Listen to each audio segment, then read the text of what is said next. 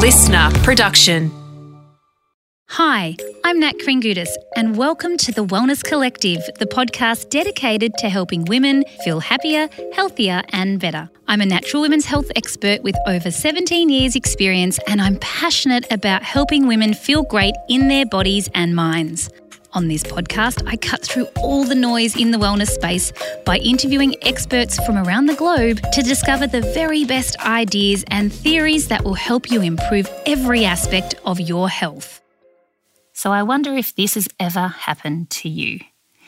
You've searched somebody's name on the internet and it just wasn't what you expected to find. That was certainly what happened as I was searching and doing some research for our guest today, Radhia Gleis. Of course, I found that she was an author and a nutritionist and a biochemical analyst, but I didn't expect to also find that at some point in her life, she was a cult leader's wing woman, which is probably how she became who she is today and can tell the story and really teach us about narcissists and narcissistic behavior, especially in leaders, which you're going to be absolutely fascinated about. But I had so many questions at this point. I was like, put, hang on, put the narcissistic tendencies and behaviors aside, which I also was very interested in learning about how do you become a, a cult leader's wing woman? How do you even join a cult? How do you, why do you join a cult? What happens in the cult? Like, I just had so many questions I was busting to ask her. And so it was fun. I got to do all of that. And I know you're going to love today's interview with Radhia Gleis. I guess let's get into it. So today I have a very special guest with me, Radhia Gleis. Thank you so much for joining me on the Wellness Collective. Sure. Happy uh, to be here. It's um, a pleasure to have you. When I Googled you, there was a lot of things that came up, and I'm like, wow, where do we start? I wasn't quite prepared for what I was going to find. And not yeah. that, you know, you should never judge a book by its cover, but I was like, oh, wow, we've got a story to tell here.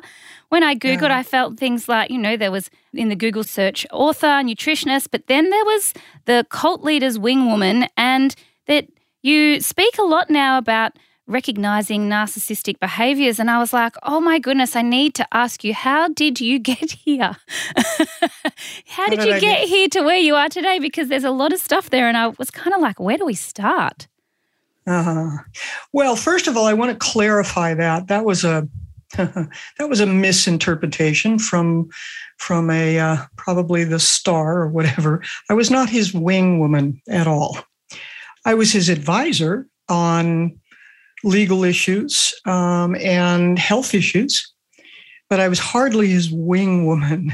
Mostly, it makes for a good you know, story, the, though, right? You've got to, you know, when it giggles and it's at great, the top. yeah, except for when, honestly, Natalie, when I think of that, it just creeps me out even right. more.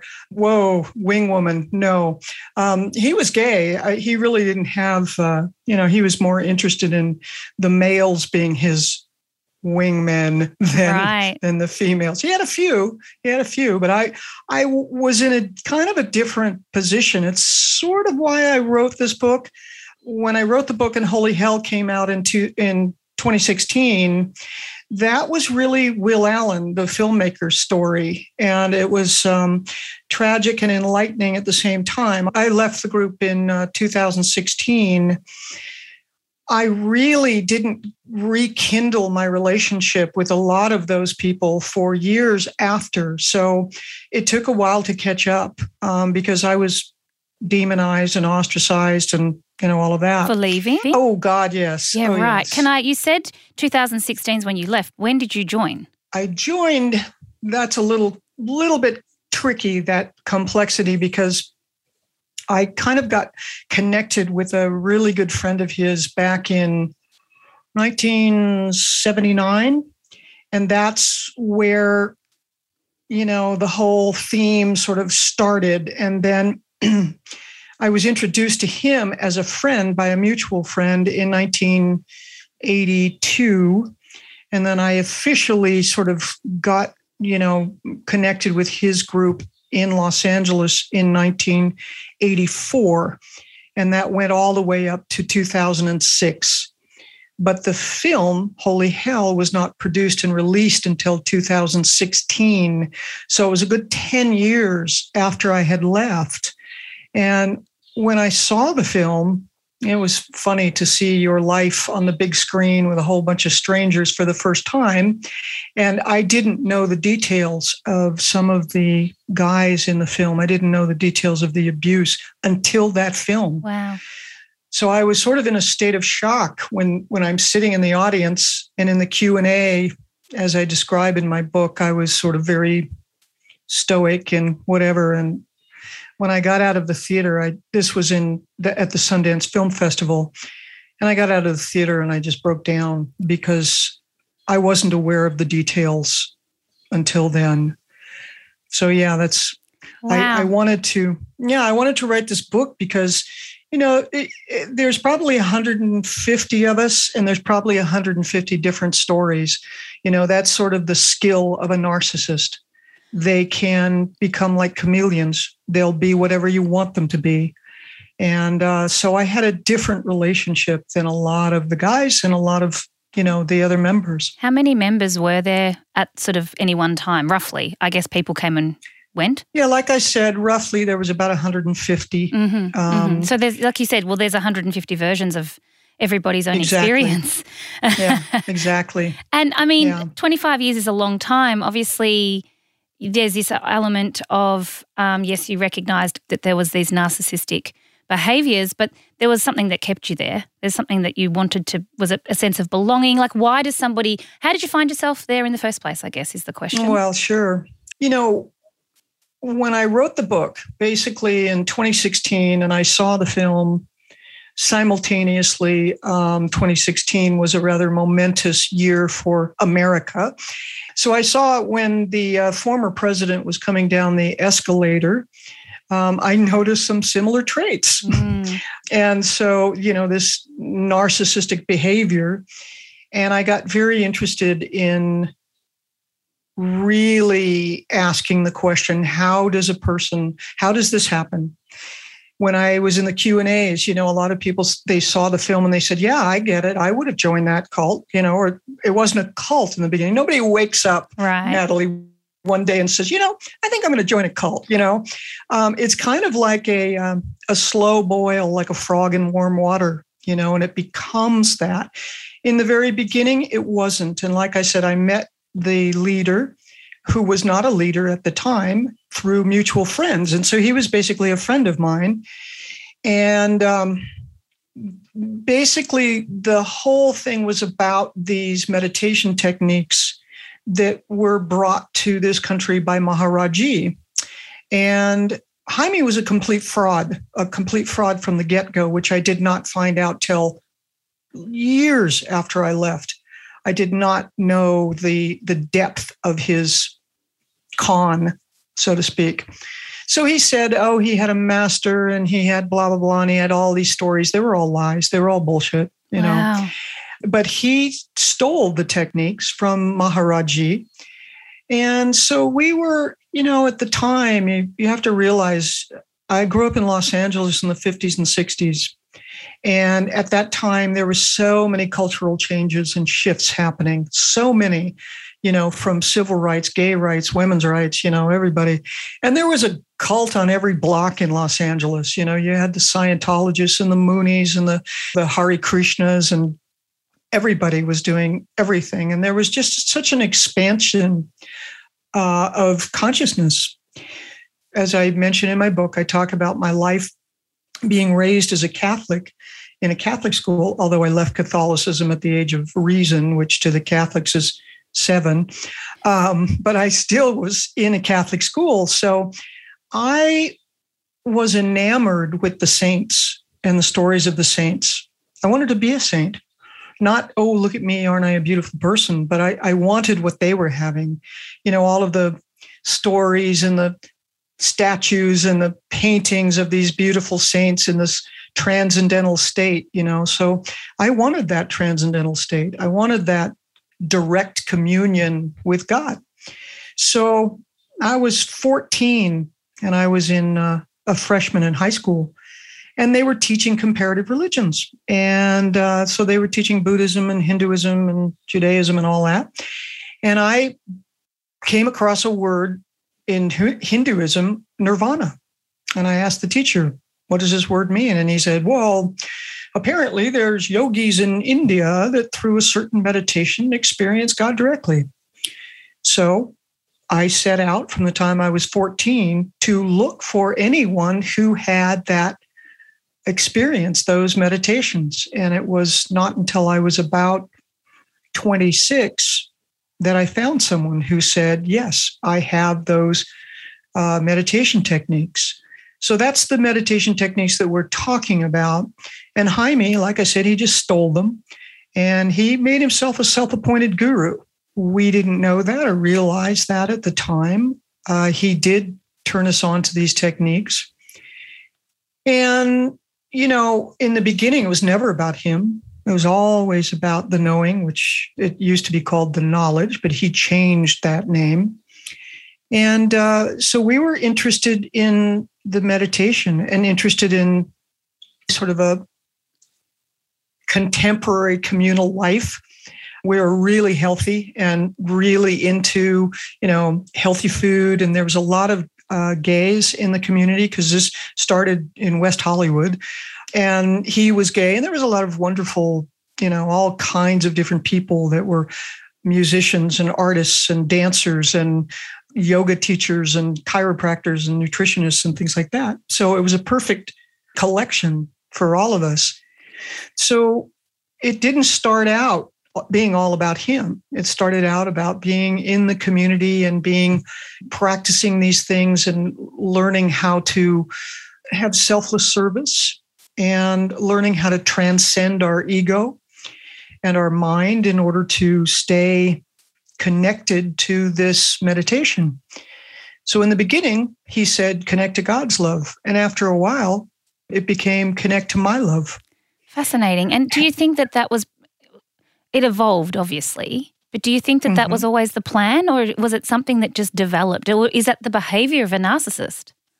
That's a really good question. And, you know, in my kind of journey in writing this book, I went back to people that were with him before me.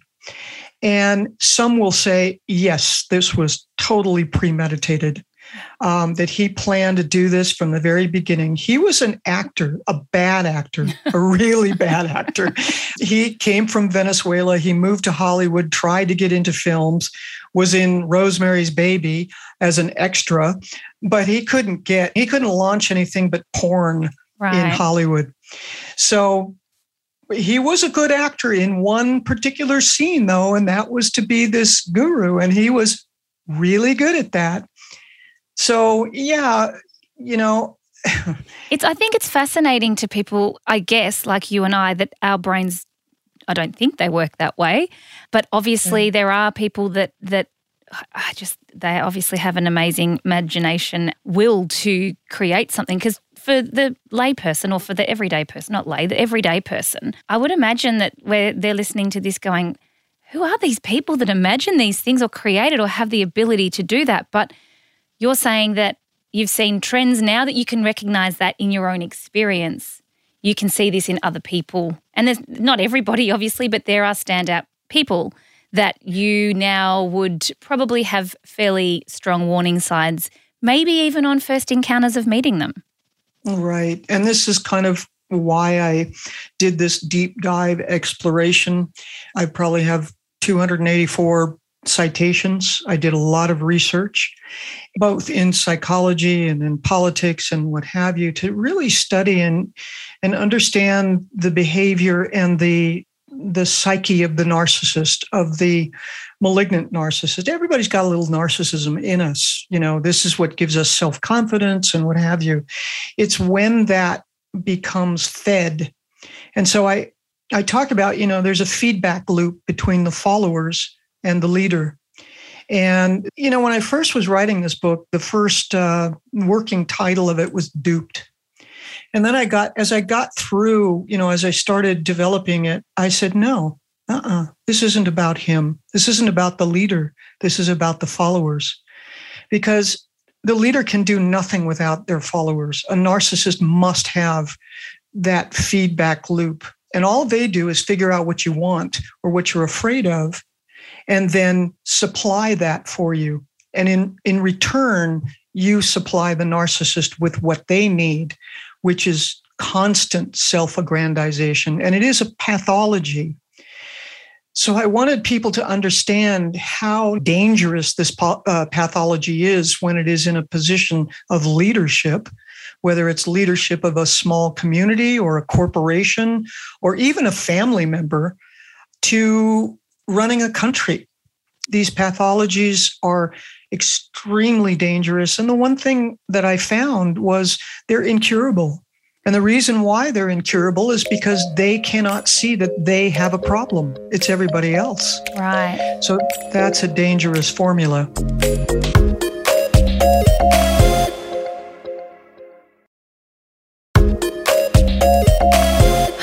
We all know people that we wonder are they narcissistic? Like I wonder if they are. And and you swing from I think they are. Oh, no, they're not. Especially if you've been in a relationship or had someone very close in your life that mm-hmm.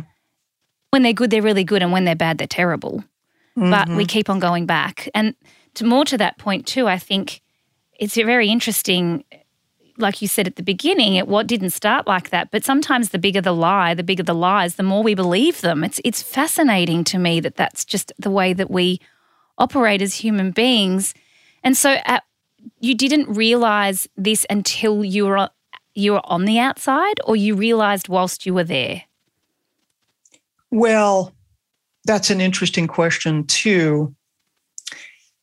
I started to see, you know, like I said, I had a, a, kind of a unique relationship with him because he handled everybody differently. So the way he handled me was he was my benevolent male, you know, he was my friend much more I didn't worship him like a lot of people. And so I had a much more candid relationship with him. And especially because my father was a lawyer and because I was sort of grew up in the law, whenever he had a legal issue or whatever, I would hire the lawyers. I would, you know, speak on his behalf, et cetera, and then go advise him. So sometimes I describe myself in the book as um, sort of the Michael Cohen of I don't know if you know who Michael Cohen is, but he was Trump's lawyer who is now in prison.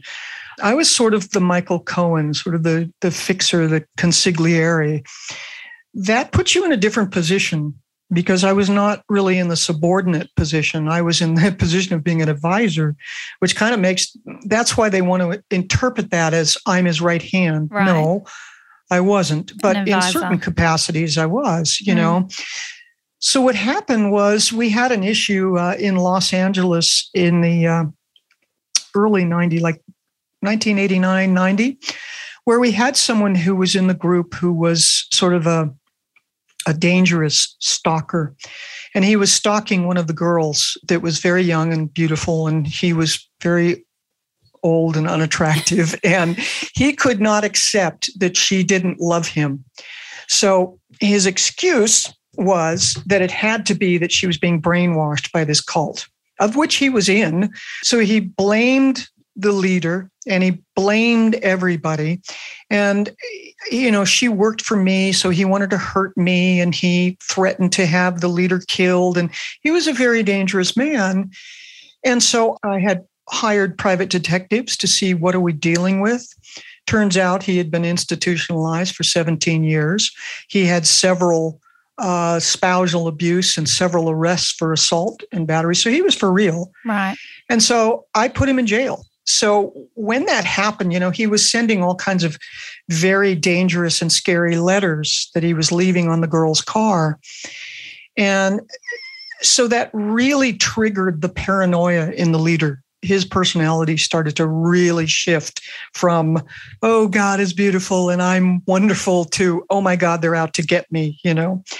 And so it was at that point that we left los angeles and we started to travel. I had money at the time and so i traveled a lot with him. And the elders the the immediate entourage was with him and there was i don't know maybe eight people eight to ten people. And um, this is when I really saw him start to unravel. And this was in 1991. And I, I started to really have my doubts about, you know, like all of us sort of secretly were going, where's God in all of this? Mm. Like, what are you so paranoid about? You know, but of course, he knew what he was doing behind closed doors. We mm. didn't, I didn't, but he did. So the paranoia was there was some legitimate, you know, fear there that he might be uh, found out. So it was at that point that I started getting disenchanted with him we were traveling a lot and I finally found a place in Austin and I'm the one that brought us to Austin and I bought his house here in Austin and we moved and so it was about in 1995 Natalie that I really got tired of him really disenchanted with him I no longer saw him as a an enlightened being I had seen too much of his frailty and his derangedness but again, I didn't know that he was abusing anybody. So he became sort of like a eccentric uncle. You know, what are you going to do? Throw him out? Mm. No, you mm. know, he was sort of the glue that held us all yeah. together. Our community still was very beautiful and we were still doing very beautiful things and and I loved them and they were my family and my best friends. So I didn't leave even though I thought about leaving in 1995, I didn't leave for 11 years. Yeah, right. So I was conflicted. And possibly but back I also, forward all that time from then on. Mm-hmm, mm-hmm. and I also knew, I knew the consequences of my leaving, one, and everything that I knew would happen did. I lost 150 friends in one day. Right. I was demonized and ostracized. He, very much like Trump, turned everybody against me. I was now the uh, the person that was threatening the community. I was threatening him. No, I wasn't. Um, but he would tell he them. He would believe oh, that, right? Yeah. Yeah. And so he saw me as being a threat to him because I had legal papers. I had his birth certificate. I had other things that other people didn't have. So I knew things about him that he was afraid I would expose. So, yeah, it was complicated. Absolutely. And so now, fast forward, you've recognized these same traits and characteristics in the big wide world. mm-hmm. And I'm sure you talk a lot more about that in your book in terms of you've made reference to Trump. Many leaders throughout mm. history, we see this behavior, a typical behavior, in the narcissists that become authoritarian leaders. It's the same playbook. They all are pathological liars. They all need to be constantly have attention, constantly being self aggrandized, constantly putting down anyone around them. If they're getting more attention than, you know, these are really typical characteristics of narcissistic leaders. You can find this kind of person also in corporations you can find celebrities that have these kinds of behaviors, you know, even a spouse. Yeah. That can be very oppressive. But you're saying also that the reason that these types of people are so attractive is because they solve problems for people. And in return, they feel validated by solving people's problems. Well, and that's interesting too. Do they really solve them or do they? Well, they feel like do they, they do they con you into thinking that they're going to solve them? And in most cases, it is a con. You know, when you pull back the curtain and see the little man behind the curtain, usually they are a fraud. That's why they are pathological liars. They will self aggrandize themselves. I mean, Saddam Hussein had a movie made of him where he literally said that he walked a thousand miles with a bullet in his leg. Just propaganda and all kinds of stories of self aggrandizing you know, we saw Kim Jong il and Kim Jong un doing the same thing. You know, we've seen Hitler, you know, and Hitler was an out of work um, artist, right? Mussolini was a, a writer, a journalist. They would build themselves up to be bigger than life, and most of it was fraudulent. It was a lie. And I go into the book sort of in depth of why we fall for that. And it's even more difficult when it's a collective deception. So there were people within the hierarchy of the Buddhafield that knew that he was deceiving, but they didn't say anything. Well, so, I wonder too, because of the same reasons. Like, you know, you've got this community, you have a sense of belonging, you've got people around you that understand you and that love you, and you've built something that's really insular. Absolutely. and, you know, when they're that big, anyone who wants to tell the truth, the group would never believe them. Right. They'd never believe them. And they would, as he did to me, they would turn around. That was actually the reason, you know, I, I refer to in my book that line in the sand. And unless you're not a sociopath, most people have a line in the sand that they will not cross. But there's a lot of gray lines that they'll step over before they reach that final line in the sand. And my line in the sand was hearing about him trying to seduce a, a heterosexual man in his hypnotherapy. My god that's how he made his living. So i mean we literally every week would hand him our psyche and pay for it. And so we would you know he knew all of our fears. He knew all of the shadows in in our closet you know. He knew everything about us. So whenever we would challenge him he would use that against us. And i did challenge him a lot and he would say, Well, Radhia, you are projecting your father on me, knowing that my father was abusive right. or whatever.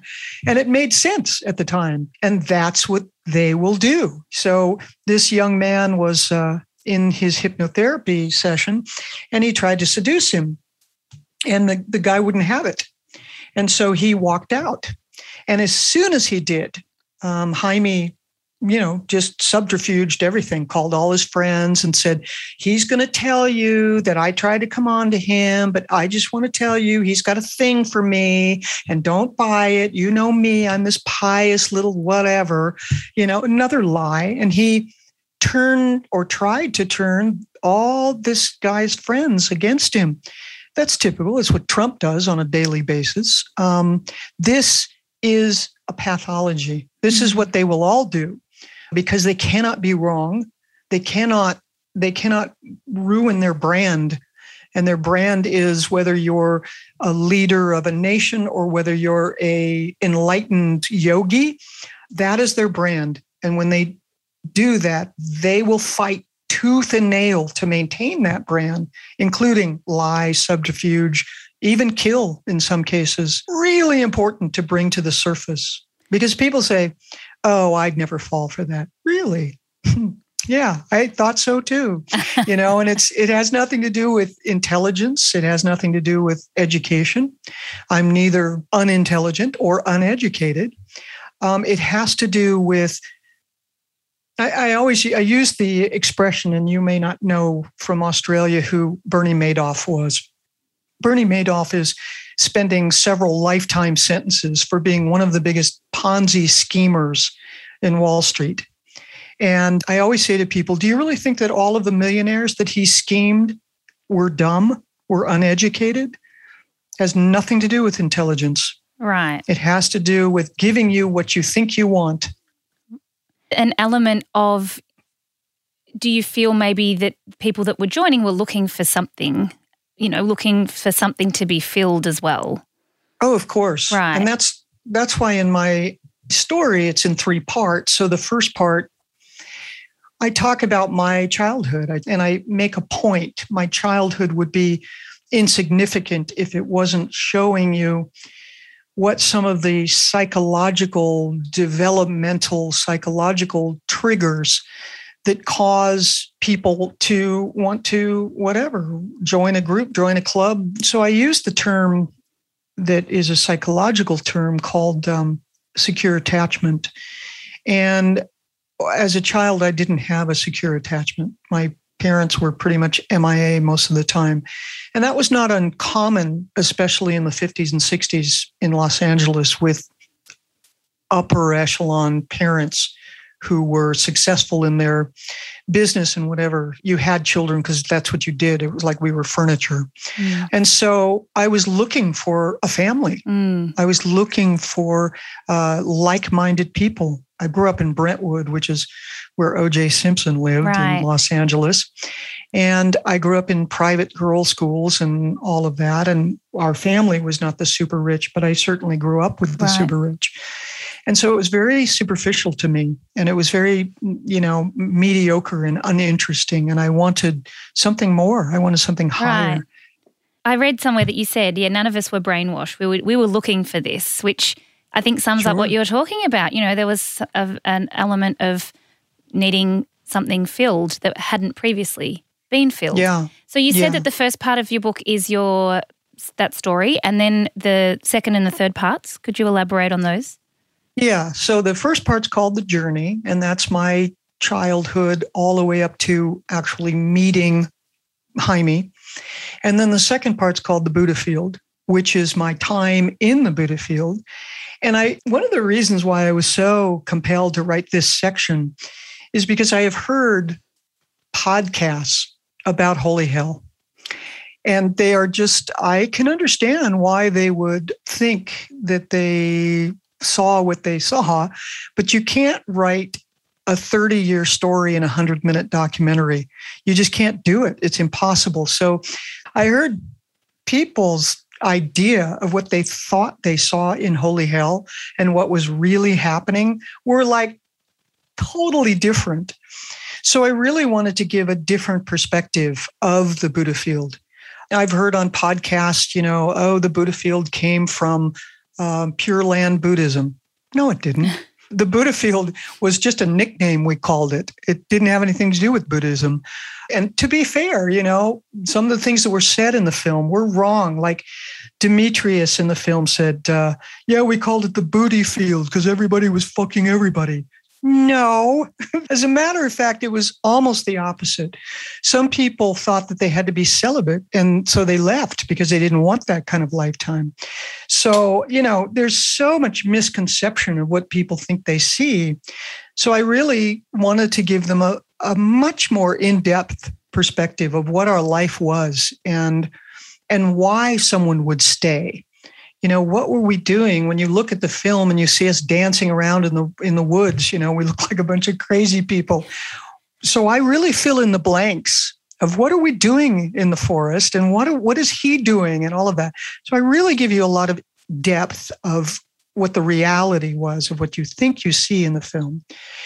I also used the parallel through it I take from the um, diagnostic manual, statistical manual of psychological disease, and I use that to, I use excerpts out of it as we go through and show where Jaime was all of those characteristics that are in that manual, as well as Trump, as well as Hitler, as well as all of these other leaders. So, and then the third part the third part is called reflections. And that's really where I'm looking back and doing a much deeper evaluation of WTF, you know, like who are the kinds of people that that join? And there's really I kind of talk about three different types of people. You've got your hummingbirds. Hummingbirds are people that don't know what they want specifically, but they know what they have they're not happy with. So they'll sort of flitter from this little spiritual community to that religion or this or that idea, or this, this political ideology or that, but they're not completely committed. And in, in the political realm, they don't spend a lot of in depth getting the facts. They just sort of glom on to sort of what they've, you know, been indoctrinated maybe as a young person. And then the second second type of person is the soldiers on a mission. Um, I fall into that category. I knew and I was looking for enlightenment from the time I was 14, from the time I heard about the word nirvana. So I had a specific goal. And so when I met people who said, yes, we can show you those techniques to get to that goal, I was willing to step over a lot of gray lines to do what it took to become God realized or enlightened. And I and I saw and read throughout my life various different spiritual books and read about uh, the saints mostly in India, but also Buddhism and Sufism and Christianity and Christian mysticism and the saints. And so I was like, well, they could do it. Why couldn't I? Did you get there? I was did very, you get did you I get was, there? Did you find Nirvana? Um, that's an interesting question. I yes. Um, but so you achieved under- what you set out to like what you what you wanted to fulfill in a way. Well, in a way, but what I what I understood is that yes, through those meditations there were some definite, profound experiences. But the thing is, and the last chapter and epilogue of my book, I really tie it all together of what I learned and where I came from from that journey. Um, but then the third kind of um, person that joins are the kamikazes. Those are the ones that will die or kill for the leader. Those are the ones in Jim Jones. Those are the ones, you know, at the insurrection on January 6th that would have, if they could have hung the vice president, you know, those are the ones that are just die hard. They they've come to the abyss and jumped off right, the abyss right. of reality and mm-hmm. jumped off. So those three they kind of intermingle and they can intermingle. When people ask me what is the characteristic of a cult, first thing I say is if you're with an ideology or a religion or whatever, it really has nothing to do with the size of it. You know, there's 150 of us. You know, there's 74 million people in this country that are involved in this, that, this, or that, or the other. Um, the first clue there's a difference between Socratic teaching and non Socratic teaching. Non Socratic teaching means that there's, there's a, an idea on the table and you discuss it and you argue it and you give your viewpoint and you question it and you come away with your own conclusion. But that's a Socratic, sorry. And so a non Socratic is when you don't get to question that this is it, this is the dogma, you believe it or get out.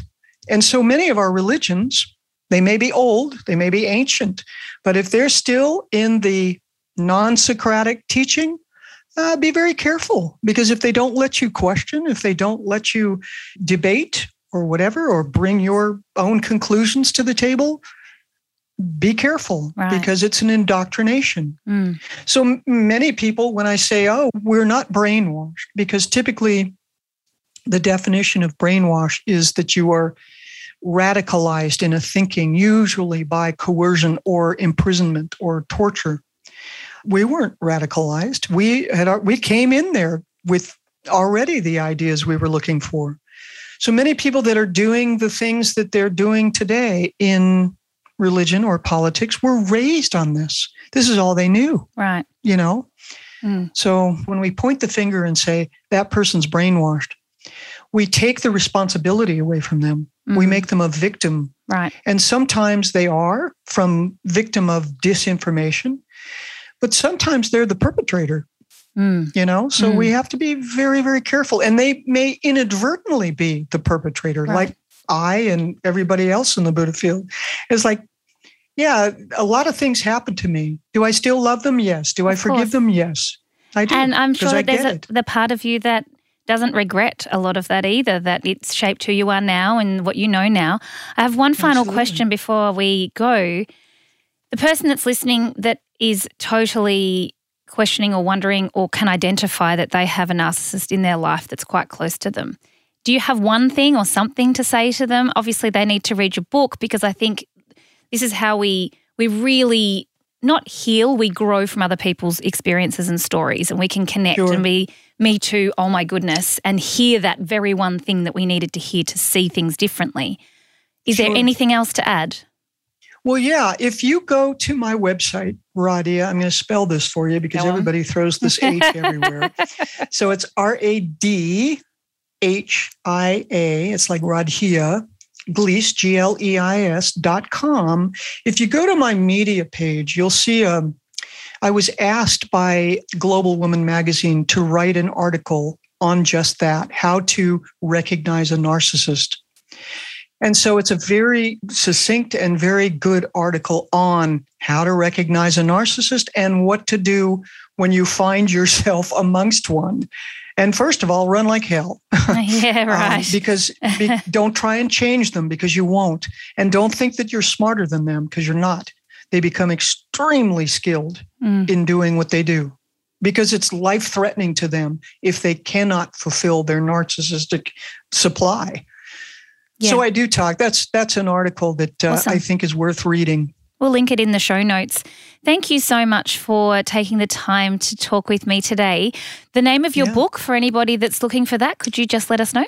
Yes, and it is available on Amazon. And I also did an audible version for those who don't have time to read or don't want to read. And it's in my voice. So who Love knows that. Sar- sarcasm? Love that. Yeah, who, who knows the sarcasm better than me, right? Exactly. And so the, the name of the book, the whole name is The Followers, Holy Hell and the Disciple of Narcissistic Leaders, How My Years in a Notorious Cult Parallel Today's Cultural Mania. And it's at uh, barnesandnoble.com. It's on Amazon. It's on Audible. You know, it's in Goodreads. So it's available wherever. everywhere that there is books. It is there. Exactly. And I will also link to your website as well. I've thoroughly loved mm-hmm. this talking to you today. You've opened up my mind, and just I think for a lot of people, like I said, there's going to be that Me Too element, that aha moment, I think. So thank you for the work that you're doing. And sure, um, I'm very excited you, for everybody to be able to learn mm-hmm. from you as well. Very awesome. Very fun talking to you all the way to I Australia. Know, right? wow. Technology.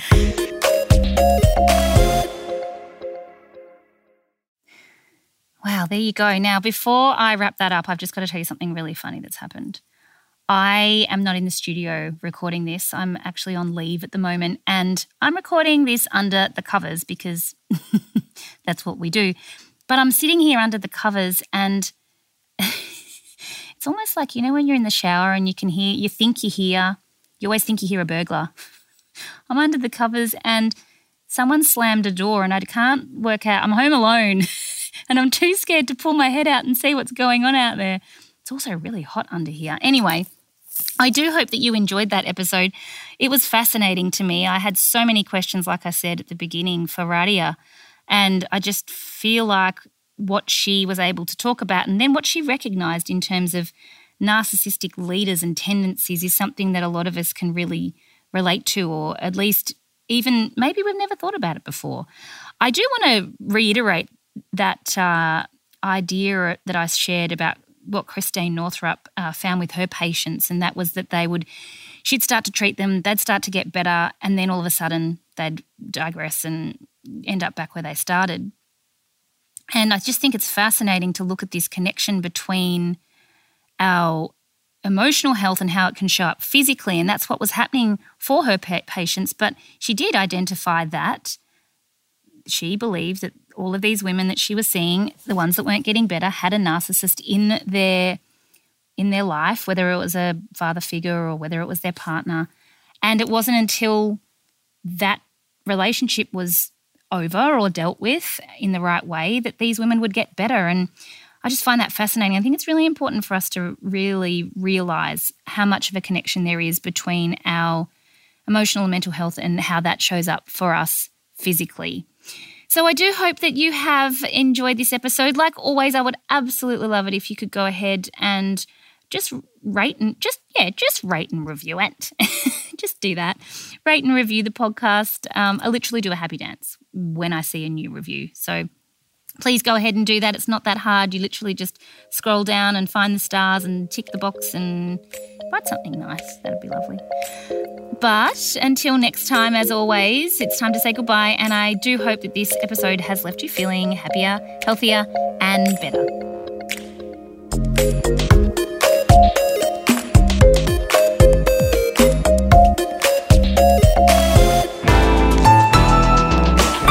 Listener